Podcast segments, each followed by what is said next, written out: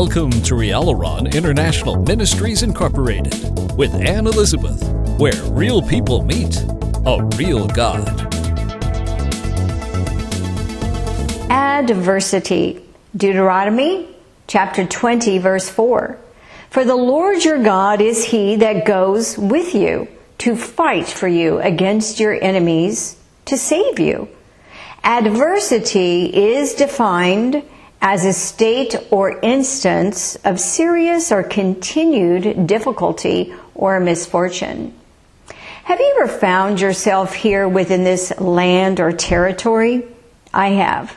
Sometimes it seems there is one thing after another. The car might break down, then the washer, then the dog gets sick, and then here comes a flat tire, etc. It seems as if adversity comes in cycles. The good news is adversity doesn't last.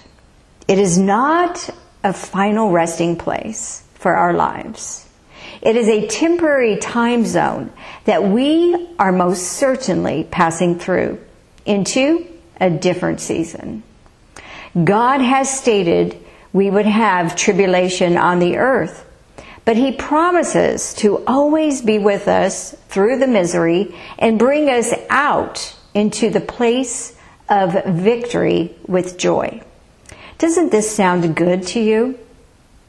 So if you have been in a time of affliction or discomfort, God promises to fight against those enemies and bring comfort and stability within the very borders of your life.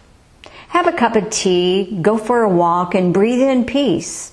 This too shall pass. What are you going through right now? Turn it over to God. Rialaron International Ministries Incorporated appreciates all of its faithful covenant partners and wishes each and every one of you a beautiful life with Jesus. Please visit Rialaron today at www.rialaron.org.